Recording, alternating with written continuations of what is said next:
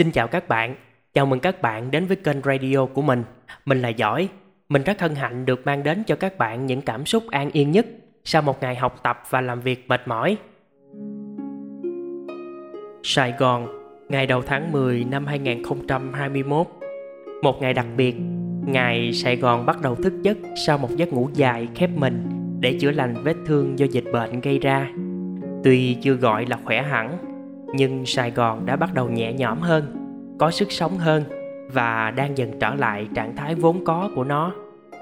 Cùng với sự thức giấc chậm rãi của Sài Gòn, bà con miền Tây quê tôi, những cánh chim tha phương cũng bắt đầu bay về nơi nguồn cội để tiếp tục cuộc sống sau một thời gian dài cùng Sài Gòn quằn mình chống dịch.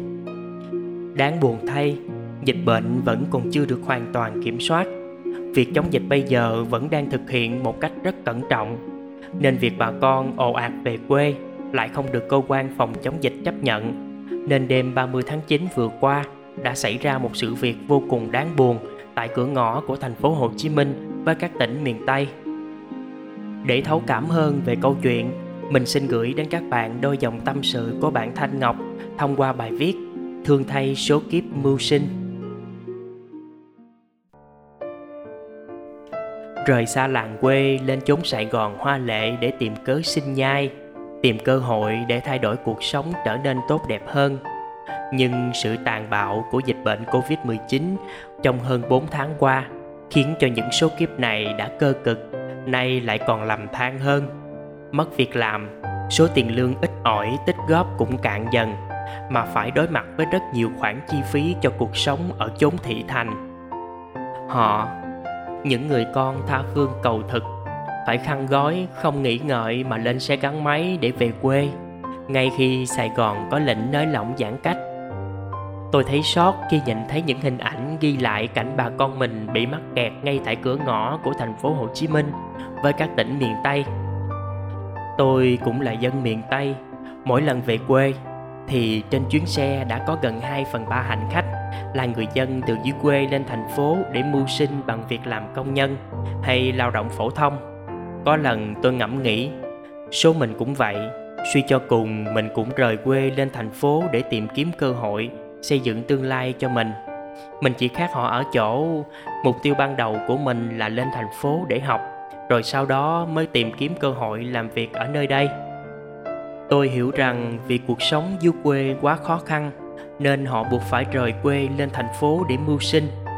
Dù ở chốn thị thành, họ phải làm việc cật lực, đôi khi làm cả ngày lẫn đêm để kiếm được thu nhập càng cao càng tốt. Nhưng với mức thu nhập đấy, họ cũng phải chi tiêu tiết kiệm và toan tính kỹ lưỡng thì mới có được một khoản dư. Ở sài gòn hơn ở quê một chỗ, dù cho vất vả, nhưng họ vẫn có việc làm và có được thu nhập để lo toan cho cuộc sống. Còn ở quê nếu mùa vụ thất bát, thì họ cũng khó có được một công việc khác để tạo ra được thu nhập cho gia đình. Có lẽ họ cũng không ngờ rằng sài gòn sẽ có những ngày thật thảm thương đến thế. Hàng quán, cơ sở sản xuất kinh doanh đóng cửa, đường xá vắng tanh, chốt chặn khắp mọi nơi. Lần dịch này không phải một tuần, hai tuần như những lần dịch trước, mà là một tháng, hai tháng, rồi đến ba tháng, bốn tháng họ mất việc làm và phải ở yên trong nhà. Cuộc sống ở phòng trọ mười mấy mét vuông với rất nhiều thứ phải lo toan. Đến thời điểm hiện tại đã vượt quá sự chịu đựng của họ, nên họ phải quay về nơi họ có gia đình, có xóm làng. Nhìn cảnh người già, trẻ nhỏ nằm tạm bỡ ven đường, bên kia là hàng ngàn chiếc xe gắn máy đang đứng đợi để được qua chốt, mà quyết không quay đầu dù cho cán bộ có khuyên răng. Rồi đến khi mệt lã không còn kiên nhẫn nữa thì phá chốt, gây náo loạn giữa khuya. Có rất nhiều ý kiến trái chiều xung quanh vấn đề này, nhưng đối với tôi, đúng sai, bây giờ chỉ mang tính tương đối.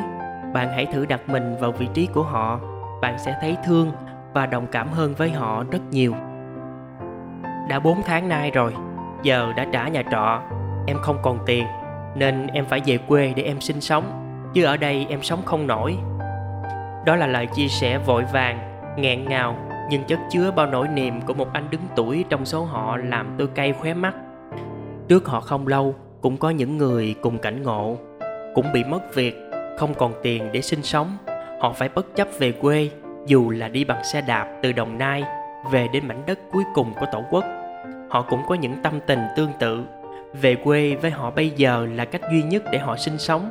Thậm chí có những câu nói thê lương làm tim tôi như thắt lại. Có chết cũng phải chết ở quê nhà.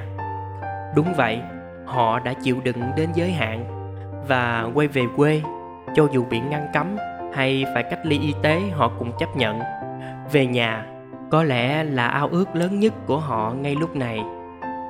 Trách ai bây giờ? Chúng ta không thể trách sài gòn. Sài gòn đã bao dung dang rộng vòng tay để ôm lấy chúng ta khi chúng ta tìm đến để mưu sinh. Đến khi bị bệnh sài gòn bắt buộc phải khép mình lại để chữa trị. Và trong lúc chữa bệnh, thì không thể tránh khỏi những cơn đau quằn mình.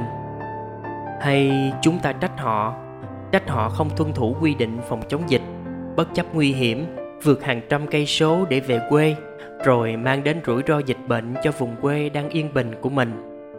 Đừng, xin đừng trách họ, hãy hiểu cho cuộc sống của họ. Ở quê đã vốn khó khăn họ mới đành lòng rời bỏ quê hương của mình, đến một nơi khác để tìm kiếm cơ hội.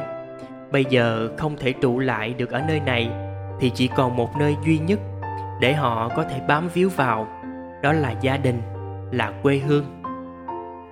Nếu có trách, thì trách con cô vi, sao tàn bạo quá, cứ âm ỉ, đeo bám sài gòn và nhiều tỉnh thành khác ở việt nam trong hai năm qua, gây ra biết bao nhiêu đau thương và tổn thất giây phút này đây, tôi chỉ mong những người bà con miền tây quê mình được các cấp chính quyền địa phương tạo điều kiện và bình an trở về quê. Đến quê nhà, thực hiện tốt việc cách ly y tế và an toàn để đoàn tụ với gia đình. Tôi tin rằng tia sáng hy vọng đã bắt đầu rực sáng ở sài gòn. Và một ngày không xa tới đây, sài gòn sẽ vươn mình đón nắng, dang rộng vòng tay để chào đón những người con từ các nơi trở về và sài gòn ơi. Mau khỏe lại cậu nhé. Xin cảm ơn các bạn đã chú ý lắng nghe. Chúc các bạn có một buổi tối thật an lành. Xin chào và hẹn gặp lại.